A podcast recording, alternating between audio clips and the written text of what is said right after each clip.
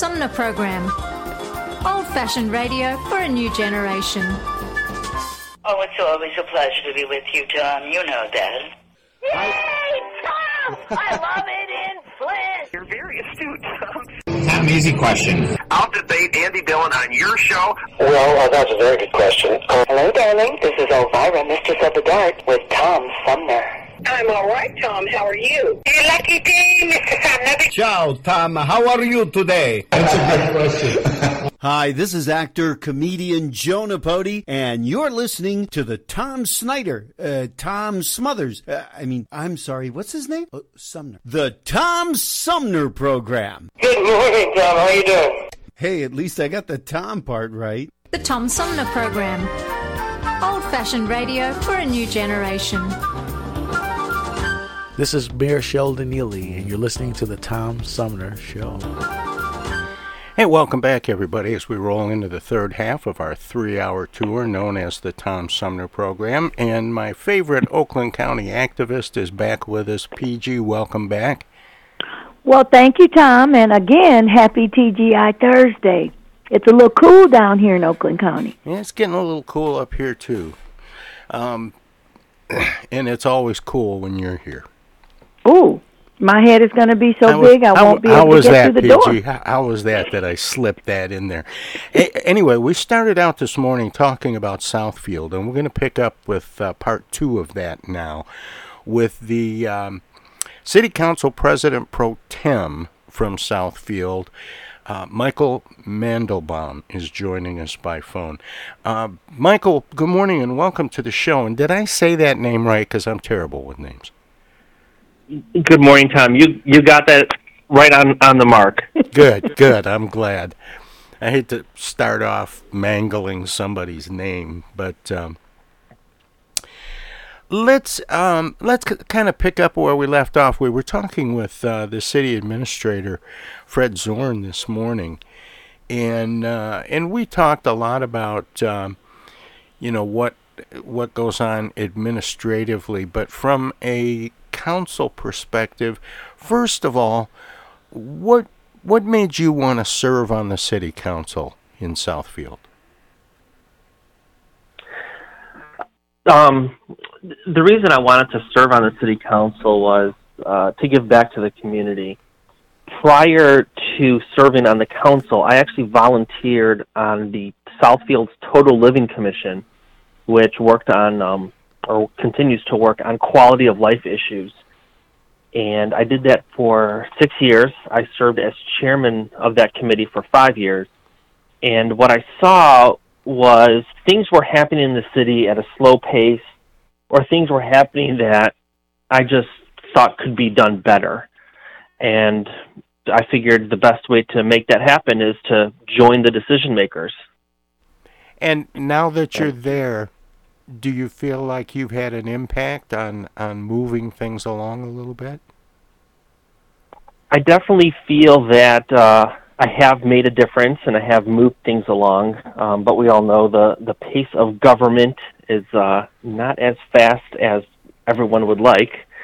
There's there's always a lot of work to do, and when you really get into the weeds of government or city operations, you know there's there's a lot more than what people think and what I originally thought as well.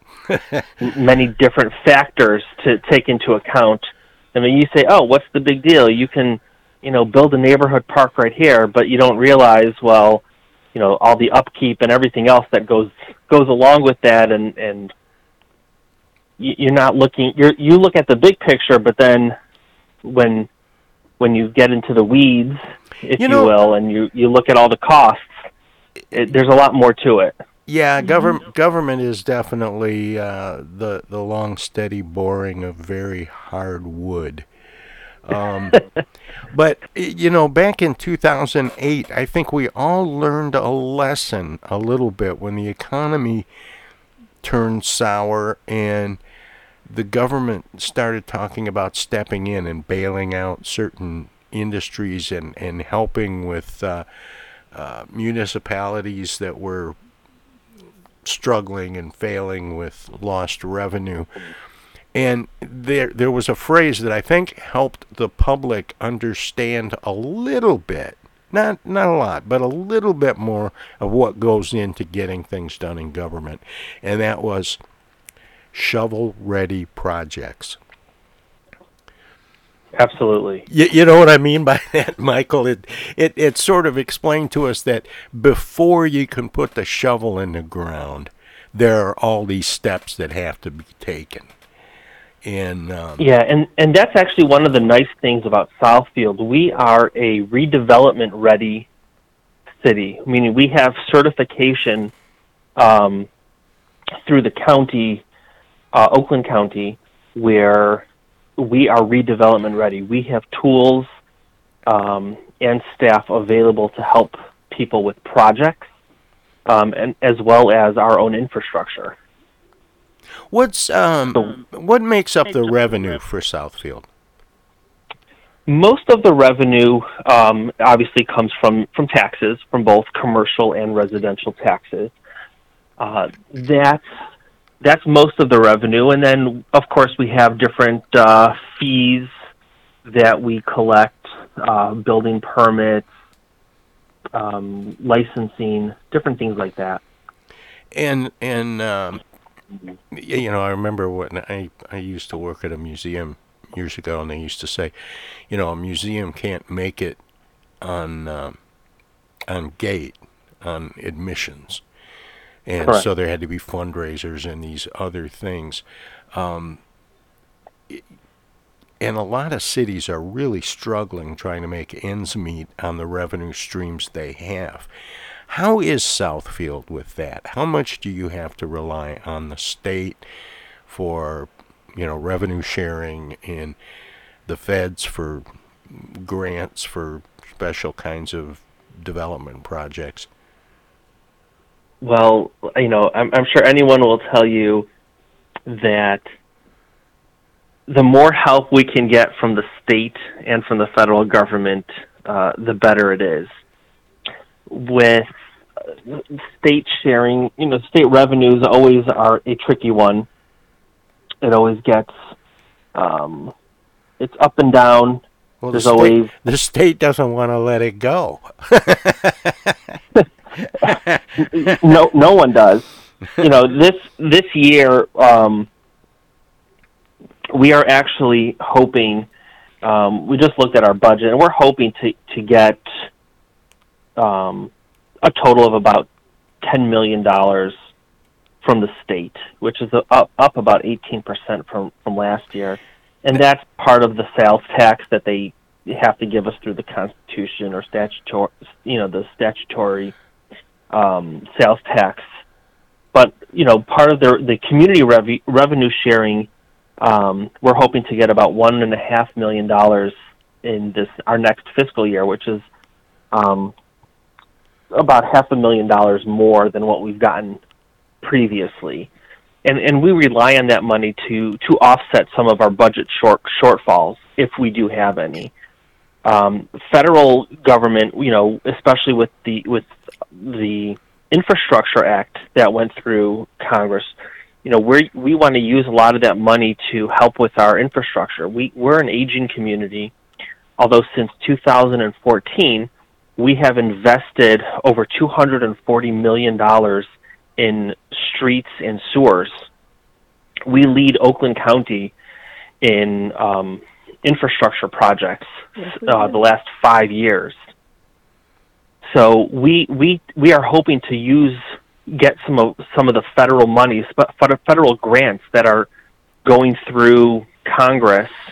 Some have been passed, some are still stalled.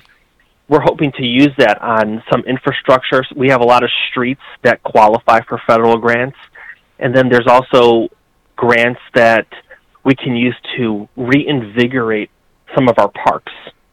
We You have mean- over 700 acres of parkland that is showing its age.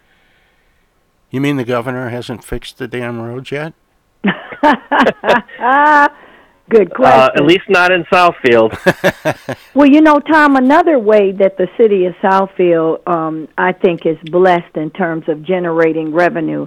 a lot of times if there's a sidewalk that residents in the community want in their particular area, immediate living area, the city will allow those residents to come in and agree to an SAD, which is a special assessment district. And the fact that they would add on a tax to the residents that live in that area, that's a creative way that they would generate money to, say, do the parks. I mean, I'm sorry, to do the sidewalks. Similar Another to the way, that- similar to the way that downtown development authorities are funded. Correct. And then another way um, that the city creatively generates money is the city will come up with a millage and they will tell the residents specifically what they want to do with this millage. Like many years ago, we had the public safety millage, which was 4.9184 mills added to the taxes, and the residents went for it because we value our public safety. And then, Mike, you can tell them about the $99 million bond proposal that the residents also voted unanimously, basically, to uh, pass that to give us money to work on the roads in the city of Southfield. Yes, we had um, you know, millages and, and, and special assessment districts are great ways to help uh, raise money for a city. Um, of course, there's always a cost where it, it does cost from the homeowner. That's why we, we prefer to, to look for state shared revenue and uh, grants from the feds. But Southfield saw a need for our infrastructure. Even before um, Governor Whitmer came in to fix the damn roads, Southfield said we're going to fix our own roads, and we came and said we need we need money, and Southfield put a uh, a bond proposal to the citizens for a ten year, ninety nine million dollar bond proposal that will be used strictly for fixing the streets. It was passed. I think I, I want to say it was almost a eighty percent pass uh, vote by the residents You're correct, of Mike. Southfield, and we've actually, and that's one that's one reason that we're able to lead Oakland County in in roads. That's a pretty Um, rousing endorsement, Michael, and uh, and and congrats on that for sure. Um, a, a lot of uh, municipalities and townships and and uh, towns and villages and cities around Michigan are um, looking forward to or already have received uh, federal dollars for COVID relief, and and a lot of city councils are, you know, they're wrestling with what to do with that money. Um, how did Southfield fare in that, and what kinds of things are, are you doing to ensure you get a long range bang for those bucks? Tom, that's So a great the- question. Wow. the the the COVID money is is a little uh, on the tricky side. There's there's so many different restrictions for it, but I can tell you that one of the things that we did is it it helped pay for, um, you know, we needed extra supplies in our city. Um, we have Southfield has the busiest um, first responders in as our EMS they are the busiest in Oakland County, um, averaging uh, they they average over fourteen thousand runs a year. Is so that, a lot of the money because, is that because it's uh, because it's densely populated, or are people falling down a lot, or what?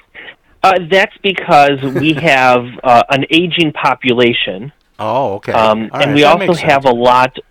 We have a lot of senior apartments, um, assisted living, um, places that require our help. that would have that- that would have a not- big impact on those numbers. Correct. And um, I'll, I'll just put a shout out. We are looking for more uh, EMS fire personnel as well as police officers. If anybody is interested in applying, oh, don't uh, contact the city HR. don't don't Um, say that too loud. My my friend Sandy is a retired paramedic. she she may come around Um, and hey Michael, I yeah. hate to interrupt, but I have to uh, I have to take a break here. Can you stick around so we can talk some more? Absolutely. And go Sandy. That would be great. Um, if you're listening to us on WFOVLP, Our Voices Radio 92.1 FM, Flint, they are a broadcast service of the Flint Odyssey House, Spectacle Productions, and my friend Paul Herring. We're going to let them squeeze a few words in or do whatever they do when we go to break. If you're streaming us at TomSumnerProgram.com, we have some messages as well. So don't touch that dial, don't click that mouse. More about Southfield on the Tom Sumner program right after this. Hello, darling. This is Elvira, Mistress of the Dark, with Tom Sumner. I'm Julie Lopez with Crime Stoppers. Have you ever wondered what to do if you have information about a crime or the whereabouts of a felony fugitive and you want the police to know but you need to remain anonymous? Well, here's what you can do. You can go to p3tips.com or download the mobile app. You can go to Crime Stoppers of Flint and Genesee County's Facebook page and click on the Leave an Anonymous Tip tab, where you can call 1 800 422 jail. All methods are anonymous, and if your help leads to a felony arrest, you may be eligible for a cash reward. Remember, your voice matters. The Centers for Disease Control and Prevention is working to help keep you and your community safe from the threat of novel or new coronavirus. If you have traveled to a country with a widespread outbreak of COVID 19, CDC recommends you stay home and check your health for 14 days after returning to the United States. Take your temperature with a thermometer two times a day. Watch for symptoms like fever, cough, and trouble breathing. And if you feel sick or have symptoms, call ahead before you go to a doctor's office or emergency room. Tell the doctor about your recent travel and your symptoms and avoid contact with others. For more information, visit cdc.gov. Hey, this is Tom from the Tom Sumner Program. Catch me and a gaggle of great guests weekdays on Our Voices Radio, WFOVLP 92.1 FM. You never know who might drop by. Joe Biden from the Blue Hawaiian. Dan Sterling. Congressman Dan Kildee. Alexander Zonjic. Actor, comedian Jonah Pody. Woodrow Stanley. U.S. Senator Debbie Stabenow. State Senator Jim Ananich. Comedian Brian McCree. The unknown comic. Mark Farner. And Tom, I want you to know Tom's my friend. You you've always got great questions, and you know the material, and you, and you care about it, and it's uh, it's that's impressive. Nice to be with you, Tom. And I admire you for reading all of that. I haven't read the whole thing. I've got willing to admit that. Hey, Tom, this is my favorite interview always. You you, it's like having coffee at the kitchen table with you. Tune in Monday through Friday from 9 to 12 right here on 92.1 of a kind and check out our website at tomsumnerprogram.com. Yo, speaking. Oh, dear. Honey, our car warranty is expiring again. So soon? It mm. just expired last week. You don't even own a car! Not now, Dana. Your father's on the phone. Hey! Mom and Dad, you're being scammed. It's a robocall. Scammers are using new technology and clever tactics to make more and more calls that look legitimate but are hard to trace.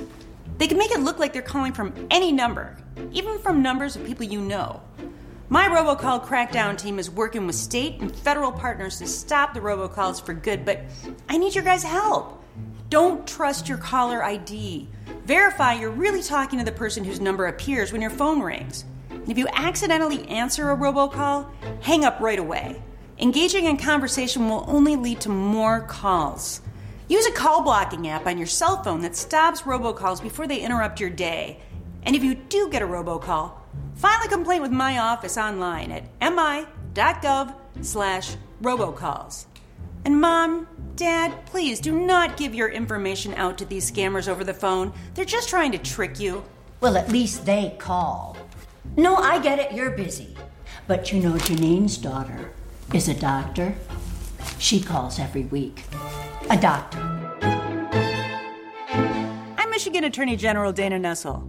Visit mi.gov southfield.gov slash agcomplaints for your connection to consumer protection. Hello, this is State Senator Jim Ananich, and you're listening to the Tom Sumner Program. And welcome back, everybody. We continue our conversation with the um, City Council President Pro Tem from Southfield, Michael Mandelbaum. Did I, did I get that right? You did? Yeah. Boy, that's twice. twice in a row. Proud of you, Tom. yeah, I'm, I'm probably going to mess up my own name on the way out. Um, but uh, Michael, thanks for um, for being here, and for sticking around, and sorry to make you sit through all that. I enjoy it. Oh, good. The um, we were talking a little bit about uh, use of COVID funds and and how you might invest longer term on that, and also uh, some of the tending to the infrastructure needs that, that Southfield took upon itself back in 2014. And, uh, you know, it was uh, back in the early 2000s, I think, that the city of Lansing um, did something that the city of Flint wishes it had done. And that's took to uh, replacing all the, the lead pipes um, which they did over a 12 year period. Um, infrastructure is not one of those things that makes for good bumper stickers and billboards. Um, so how do you how do you weigh through the requests that people flood you with for projects, parks and potholes and those kinds of things? to attack the bigger picture, which is often underground. That's that is a daily struggle that I have. um, you know, ev- everyone always they they look at you know the route that they take. You know, when they're coming into the city, out of the city, through the city, and they look at those streets. They don't look at the at the bigger picture of the 26 square miles of Southfield. And the, what the city did in order, we saw that that was going to happen. Where you know we passed this ninety-nine million dollar uh, bond proposal, and we knew right away people are going to say, "Well, I'm paying for this bond money. I want my streets done right away." And the city looked at what are called PASER ratings. They look at all of these streets with what condition they are in. Are they in a good condition, a fair condition, or a poor condition? And they get rated. So the city, what they were trying to do for a little bit was trying to stop the hemorrhaging by working on all the fear streets in order to make sure they don't hit that poor rating. And, and then keep the good ones in the good category and, and so on but at the same time, they said, you know, wh- while we're working on this, we know that we have underground issues that people don't see, whether it's water mains, um, sewer lines, different things. So the city took all of that combined and came up with this master plan where they said, okay, we know that this street is failing and it needs water mains as well, replacement we said that will be a, a priority. There may be another street that had excellent concrete, but the underground infrastructure, the the water lines and the sewer lines were not were not great, and they were failing. And they said, you know, we're going to have to tackle that as well, because even though the concrete is great, it's going to affect it. You know, we don't know how long it's going to last because many times you hear about some of these sinkholes that happen, and a lot of times those are happening because the water, the sewer lines specifically, with all the gases that get carried in there, will disintegrate the concrete, you know, from the bottom up. Right, so and, and the the, uh, the the pipe itself, um, which could be huge, could be five or six feet, you know, tall. Correct. C- collapse and then all of the weight of the infrastructure on top of that falls in. We and we actually did have that uh, happen in Southfield uh, at one point, where you know they there was like a a, a large pothole, and they went to go look at it, and they said, um, "There's nothing underneath us. We need to close the area." and and they had to, you know. Luckily, there were no injuries. There was no no damage except to the road, but you know, again, it was one of those where the sewer line just eroded everything around it. So Mike- when we, yes, Go ahead. I'm sorry. no, so when we came up with our plan of of sewers and streets and water mains, we took this holistic approach because we also said we don't want to um, put new concrete down and then come back three years later and work on the water lines and the sewer lines and have to replace the concrete that's brand new.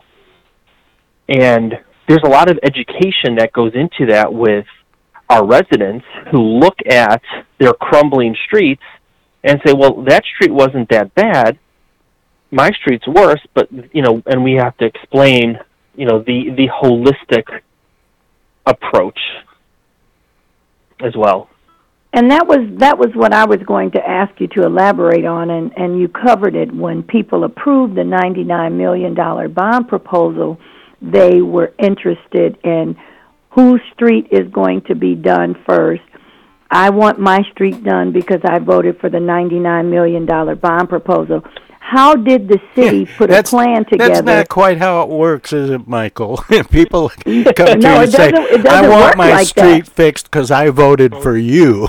right, right. But how, uh, uh, Mike? How did the city put together a road construction plan, and how did they determine which quadrants in the city needed the most attention, or was it just a random selection?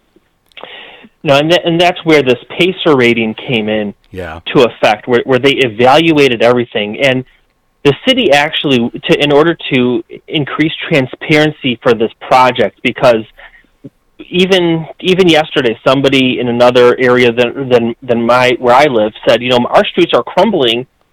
We've we've seen all the streets around us being done. We have this bond proposal. Why can't you get our streets done? So this what the city did is they put a completed map and a future construction map on the city's website. So we can say to residents, you know, if you go and you know, and it goes back all the way to 2014, 2015, and it shows what year certain streets, certain areas were completed. And when I say completed, it's not just concrete, but it's water mains and sewer lines if needed as well. And we explain to everyone, you know, it's it's the holistic approach, and it's spread out throughout the city. So there may be, uh, and we're doing a project this year in, in one of the neighborhoods where all the streets around them were already completed, but they were not done yet. And they weren't done yet because their streets were actually and sewer lines were in good in good shape, but the areas around them were not. And they were like, we're like a little island. Why have we not been touched? And once we explained our logic of how we go about Mm-hmm. working on streets, they said, okay, that makes sense. And, you know, now it's their turn. Um, Well, Mike, I would like to give you and the city and the mayor a lot of credit. One thing that I can speak to, having an almost 40 year history with the city of Southfield, when a resident does call and complain about something, if it's specific, a pothole or something where maybe a kid can get hurt riding his bike, the city is very proactive and responds very quick to resolve the issue where does that resilience and that communication and cooperation come from with with council, the city uh, administrator, and then the mayor?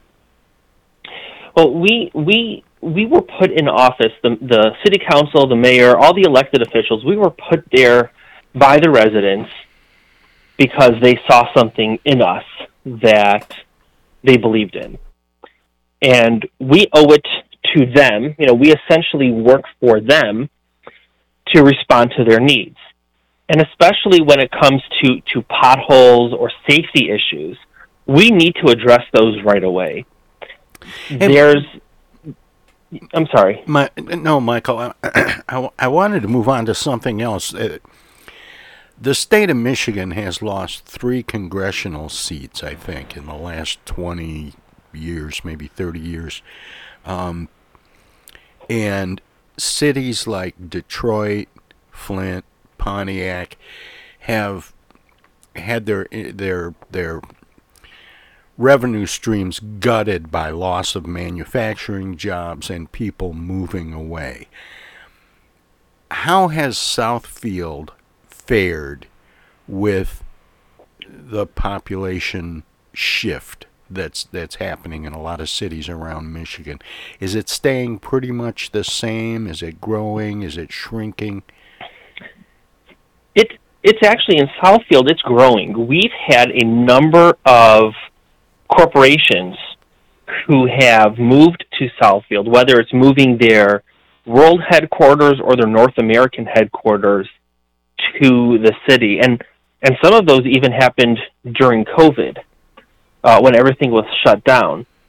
So we have a a group called Marelli. They took over the old Federal Mogul building at um, Lahser and Northwestern. Northwestern renovated, Highway. Correct.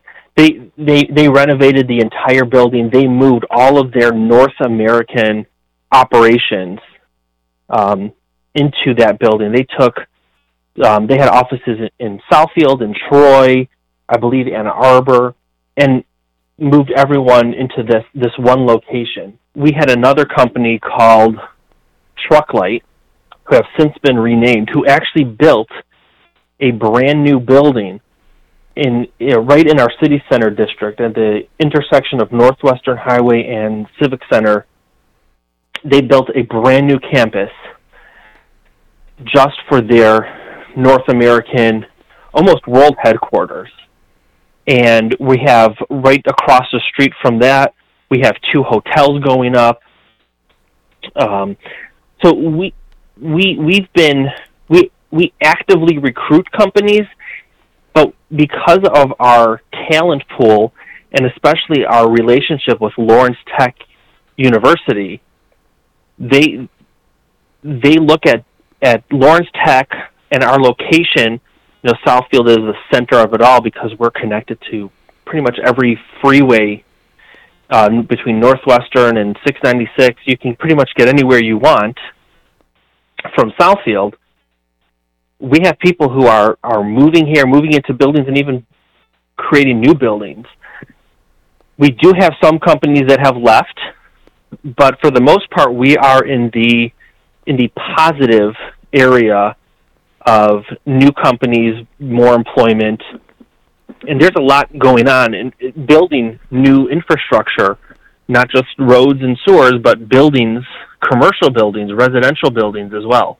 But Michael, uh, one of the reasons why some of those companies left it was because their their business expanded, and we didn't have a facility available or the area space available for them to build a larger faci- facility. They didn't want to leave Southfield, but they had no choice because of their company growth. And I guess we can take, you know, part in that to say that uh, we contributed because they started out in Southfield and the company grew to the point where they needed more space and they were able to to leave and go elsewhere. Yeah, we we actually we have a, a Southfield success story. Now, now that I think about it, it was it was a computer um, web hosting company and cybersecurity company that started, you know, similar to all these other big tech companies in someone's garage in Southfield. They moved to California for a while during the big dot com boom, but now they've relocated to Southfield, have expanded into several buildings, and their all of their world operations are located right here in Southfield. So they even came back um, after leaving for for growth opportunities. They said, you know, we want to come back to Southfield and and be part of it. Michael, you said something um, that got my attention a little earlier when you were talking about the bond proposal and the kind of support that you got that that eighty percent um, passage. of the the bond proposal to to work Yeah. on infrastructure in the city of Southfield, and you said something about the confidence that voters had in what you had showed them and, and said you were going to do. And that made me wonder because in, in Flint and, and some other cities um, around Michigan and around the country, trust in elected officials is is just dramatically low. And how do you manage to get people to believe what you're telling them?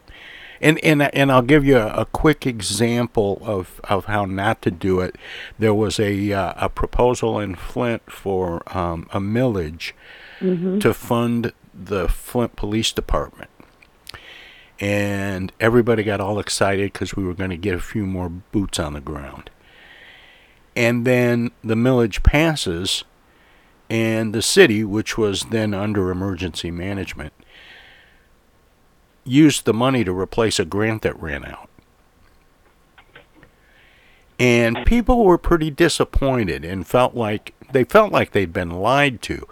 And there are a number of other examples, and I don't want to throw Flint under the bus, but um, that seems to happen so often in uh, in municipal, state, and federal government operations that that people don't trust science, they don't trust uh, medical professionals, they don't trust Climate control. officials, you know, and and so uh, you know, I I I guess I'm saying, what do you do to strengthen the bond and and the trust between you and your colleagues and the residents?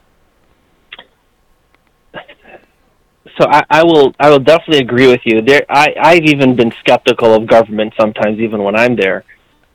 And you know, one of the things that that that we try to do in Southfield, my colleagues and I, is you know, we we tell people the truth. We don't hide behind the the the curtain Transparency is So- everything.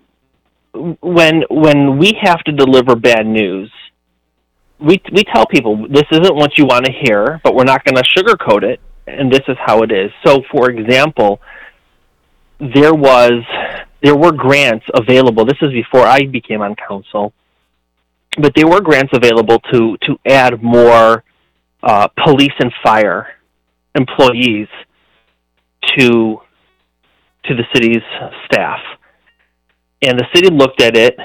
We applied, but we overall decided not to take those the the grant for those employees because we said, okay, once that grant money runs out, similar to your example in Flint, what are we going to do? How are we going to pay? Yeah, unfortunately, and provide and it's not just for those.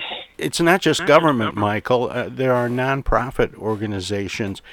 They they get a grant, and that should be the day you start fundraising for when that grant runs out, and they don't Correct. do that. And, Correct. and they find themselves, you know, kind of jumping from grant to grant, and and kudos to you for for not falling into that trap, so that you could make long range plans and stick to them as money becomes Right. available. And Tom, you know, the residents in Southfield, and this is what we do, we're very involved in our local government. We are as invested in that city as the elected officials, the employees, public safety, and we have really good turnouts at our council meeting. And I know Mike can tell you since he's been on council, but I've been around for almost 40 years. And you have people like me and my husband and others that are regular council attendees. We hold them accountable. You know and what? if they say they're going to do something and they don't do it, we're right there in their face. You know, PG, you brought up a, uh, a a word that's being thrown around a lot the last few years, and that's transparency. And Michael, I have to give you proper credit for not using that that word because it's become kind of a dodge for a lot of politicos. People don't want to see everything you do, but they do want you to tell them the truth. And that's what you said you do. And I, I found that very impressive. Mm hmm. I mean, that's that's why we're there. We're we're there to make the hard decisions, and unfortunately, sometimes we have to deliver bad news. they, they say there's two things that people don't want to see how you make them. It's laws and sausages. but well, Tom, you're right that a lot of people in these these local municipalities not only do they feel lied to, they feel like they've been duped and bamboozled because they will cast a vote for any and, and vote for something that's going to make their community better. We've but seen like it. We've you seen said, it with school they don't see the money. We've seen it with school millages. We've seen it Yes. with public safety millages, and Library millages. Yeah, it's um, and, and and so when they ask a question of someone like Michael, they just want you to tell the truth. Right. And and and, and and I have those conversations every day. You know, someone someone called me the other day. They they stopped the road patching crew and said, "Well, how come you can't do it this way?" And they said, "Well, you know, they gave them a, a, an answer, and I'm definitely not a uh, public works director. So they called me and they said, "This is what they said. They they need this extra equipment. Why don't Why doesn't Southfield have it?" I said, "I have no idea, but I'll find out for you." And you know that started the conversations with our public works director of this is what the crews are saying they need. Would this help them with their job? And if so, how do we make it happen? There's a You great know- great story about uh, a mayor of Flint from well a generation or two ago, and uh, he was in a meeting, and, and somebody I know was in the meeting with him and, and airport officials at Bishop Airport. And in order to woo a couple of airlines, the airport needed a couple of pieces of equipment, and I, or they needed a piece of equipment, a special piece of equipment. I, I don't know if it had to do with band, um, baggage handling or whatever, but they were walking, and and you know, the mayor said, "Yes, sir, no problem. We'll, you know, we'll we'll we can help out with that." And so this friend of mine who was with the chamber at the time and the mayor are walking, you know, to their car to leave. And uh, the guy from the chamber says to the mayor, he says, "What?" And I I can't remember the name of the piece of equipment, but he said, "What is that?" And the mayor said, "I don't know, but we're getting two of them." That sounds like Donna Williamson. no, this was way before Don. Oh, uh, Rutherford. It was indeed. It was Jim Mhm. Rutherford. It So- could have so only Tom, been let me- two. you know one one of the things that that Southfield has done to help with our residents and and, and hold us accountable Hey, as, you know as what? a city. I- Michael, I I, I don't want to cut you off, but I have a break coming up in about 30 seconds, and I don't want to chop you off in the middle. So hold that thought if you don't mind sticking around for a few more minutes, and we'll wrap it up uh, after the break. Absolutely. We'll pick up right where you left off. All right. Um, my guest is uh, Michael Mandelbaum from the uh, City of Southfield City Council. He is the uh, president, uh, council president pro tem. And uh, we're going to take a short break and uh, go into overtime with him and uh, my favorite Oakland County activist, PG, right after this. Hey, this is the Unknown Comic, and guess what? You're listening to the Tom Sumner Show right now, and now, and now too, and even now. It's 2022, and this year the Tom Sumner program begins its 15th year. It would not be here without support through the years from individuals and organizations like these Seth David Radwell, East Village Magazine. Flint Institute of Music, Hello, I'm Maestro Enrique Diemecke. Flint Community Schools. MTA Flint, Flint Comics and Entertainment, Hamady Complete Food Center, the Flint River Watershed Coalition, W.H. Wisecarver, the Genesee County Road Commission, Sloan Museum Auto Fair, Thomas Appliance, The Genesee Health Plan. Fliplet Technology, Mott Community College, Pure Michigan, Friends on Facebook have also helped by contributing to the show's online fundraisers two or three times a year. If you would like to help the Tom Sumner program continue to thrive by becoming a sponsor, send an email of interest to tom at tomsumnerprogram.com. Add your name to the list of supporters, past, present, and future. Right now, the COVID 19 vaccines are available to millions of Americans, and soon they will be available to everyone. This vaccine means hope. It will protect you and those you love from this dangerous and deadly disease.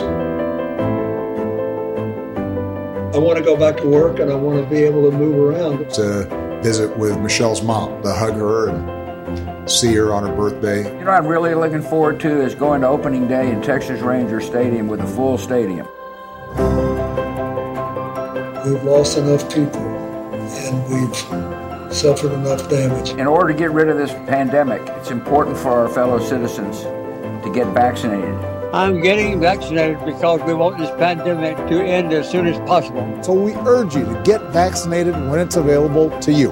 So roll up your sleeve and do your part. This is our shot. Now it's up to you. Do you ever feel like you need an attitude adjustment? Are you wishing there was a magic pill or a new app for your mobile device? Why don't you try live local music? Music can make you dance, bring back fond memories, inspire you to be more creative, whether you attend a child's school concert or recital, go to a local symphony concert, visit local bars and restaurants that feature dance music, sing along piano, or jazz and blues. Music could be just what you're looking for. Supporting live local music is more than a way to support your local artists and economy, it's a great way to improve your own quality of life. Support live local music. This message is brought to you from the Tom Sumner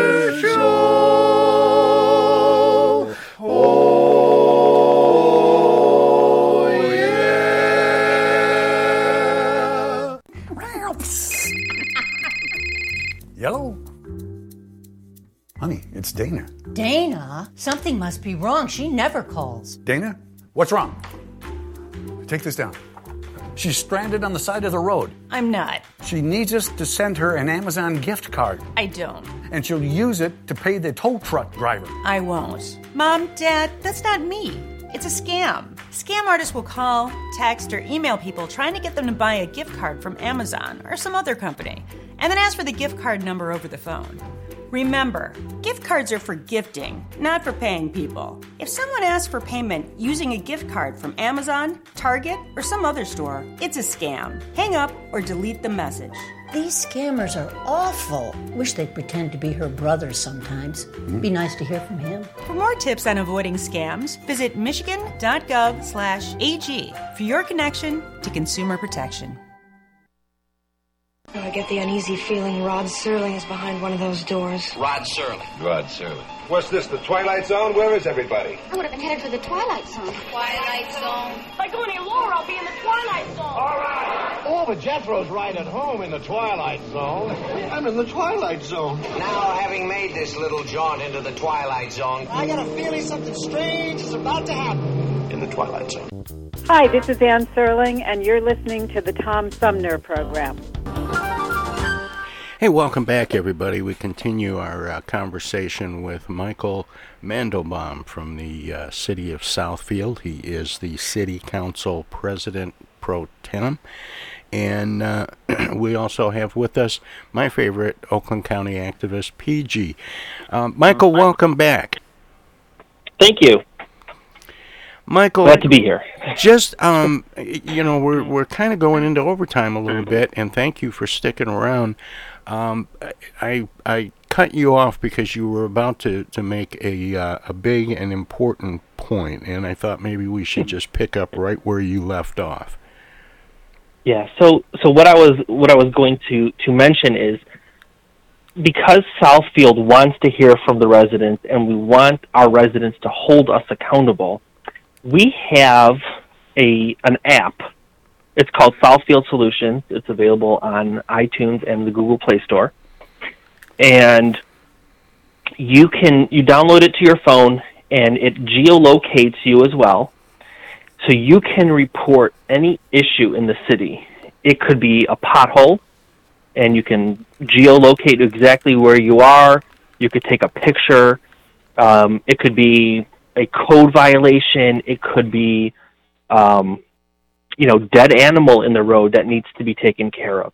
There's a there's a whole defective sidewalks. I've used that one before, and this way residents can. You, you don't need, even really need an account, but you can put in the information, submit it to the city. You can add comments as well, and then you can watch as it goes through the city's process. So, for example, if you're driving down 10 Mile Road and you see, or not 10 miles a bad example, that's a county road. If you're driving in, in a neighborhood and you see a pothole, mm-hmm. you can stop, you know, or go back later on and input that information in this app, and it will get routed to the Public Works Department. Public Works will then take that information, comment on it. You know, we will dispatch a crew, and they will mark the request from new to in process. And then once the pothole is patched, that request will then say closed and say pothole has been patched or repaired. And that way, residents don't have to rely on trying to get through to a number, especially after city hours, after city hall is closed. They can do it right from their phone and they can watch the process work. And the one thing that's nice about that, not only can they watch the process work, but it holds us accountable to make sure that that request is is done timely. Because if a resident puts in a request on Monday and nothing is done by Wednesday, we have somebody in our city administrator's office who's looking at that. And if it's not, if nobody takes ownership of that request, it gets you know pushed to a supervisor to say this has not been responded to. Let's take care of it. And that's one thing I encourage everyone to do in Southfield. You know, they'll call me and they'll say, "Well, there's this pothole. Can you help me?" And I'll say, "Absolutely, I'll take care of it." But just so you know, we have this app that can do it as well. And it's not that um, I don't mind helping people, but I think if I can empower the residents and they can watch the process work Michael, and they can that's, do it that's, themselves, it helps. That's something that's considerably easier to do if your staffing levels are right. Um, a lot of a lot of cities are having a tough time being able to afford to keep all the positions filled. How's how's that working out for Southfield? Uh, do you have a, a, lot of open positions uh, that need to be filled, or are you pretty well staffed to about what you think is appropriate? We, we do have open positions, Mm-hmm. especially in the summer. We have a lot of seasonal help that we need, you know, for taking care of lawn, lawn cutting at, at our parks and, and different things like that. But in general, we we are we are always actively recruiting. The only area I would say where we're really struggling is police officers and firefighters, paramedics. Our public works, um, you know, we we are doing everything we can. You know, when we lose somebody, we're posting that job immediately. Uh, the Southfield just started um, hiring bonuses and even employee referrals to try to get more people to apply. Mm-hmm. I, I don't want to say that we're up to par with our staffing levels, but I don't think we're hurting as much as other cities. Well, that's good to hear. We we are at a good level where we can still respond timely to residents' concerns, but I think there's always room for improvement. Well, Michael, um, thank you so much for spending this hour with me and PG and the listeners. And um, and and kudos, keep up the good work. I always give guests an opportunity to let listeners know where they might find out more. Do you want to share that uh, the city's website? Absolutely. Um, the city's website for Southfield is pretty simple: cityofsouthfield.com. Um, and we talked about it on the show earlier. You Yeah. can find all the construction projects that we've we've done since 2014, over 240 million dollars worth of infrastructure work. Um, and it, we also have, as I just touched on, this app. It's called Southfield Solutions, available for the iPhone and Android, where you can put in service requests uh, for pretty much any department in the city, and somebody will track it and get back to you.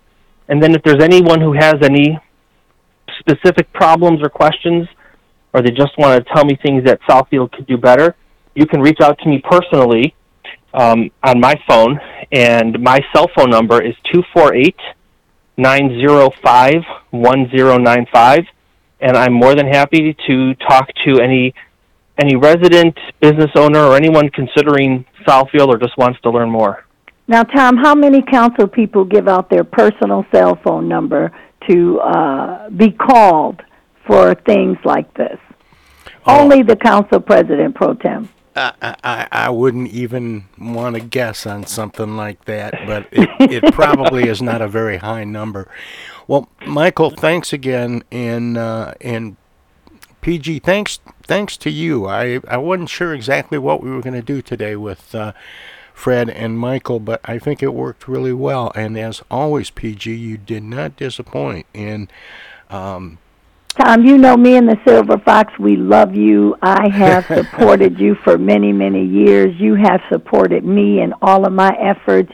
And Councilman Michael Mandelbaum knows that I've got my eyes on Southfield. And if something is not right, I am the type of constituent slash taxpayer that will speak up, say something, and show up. Well, you know, I was thinking as as we were talking with Michael today and, and with Fred earlier, you know, maybe we should maybe we should do a uh, a city spotlight once a week or once a month and just pick I a think we should. and and you and I just get uh, you know some of the the uh, community leaders and and line them up and and uh, let them explain themselves. I think that would be incredible. I think that the would be only the only problem you'll have is there's no city greater than Southfield. You got that right, See, there you go. Mandelbaum. Well, maybe maybe we'll get some competitions going. And, and and Tom, one thing about Mike, he's not afraid to go to work.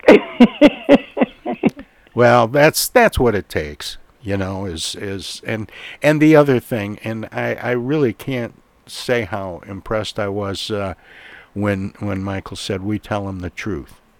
yes. That's that's that's the big key. So Tom, he is one of the most informed council people that we have currently on council. He is always well prepared because the Silver Fox and I, we grill him on some things, and you can tell that he reads the materials, he will answer the questions, and if he don't know, he'll say, let me find that out and I'll get back to you. And he does. He does. He does return calls. Well, Michael, take care and keep up the good work. And uh, uh, tell the chief I said hi, the police chief. Absolutely. he's been on the show before. Um, and I, I want to say thanks, uh, PG, to you, and also um, to my guest a little earlier, Scott Silverman, substance abuse expert from San Diego, talking about the importance of uh, Narcan in preventing uh, deaths from opioid abuse and uh, and overdoses, which are becoming a little bit more frequent because of the chemistry involved in the opioids that people are getting their hands on. There's too much fentanyl in them. Anyway, um, Thank you, Tom, and me and the Silver Fox love you. And thank Well, you, thank Councilman Mandelbaum. It was my pleasure. Thank you. That's Smoking George Winters tickling the ivories and let me know it's time to head on down the hall to the living room. But I'll be back tomorrow with another edition of the Tom Sumner program, and I hope you will be too. In the meantime, good night, everybody. The Tom Sumner program is a live variety show. We want to acknowledge all of our guests who play such an important role in the show and our cavalcade of cohorts from coast to coast for their regular contributions. Most of the musical accompaniment was provided by people in or from the Flint area. Many of the pre recorded portions of the Tom Sumner program are made possible by Flint's own Steve McComb and Pencil Sketch Recording in Nashville, Tennessee. If you have comments, questions, or suggestions about the show, find us on Facebook. This is Prue Clearwater. Join us next time for another edition of the Tom Sumner program, and thanks for listening.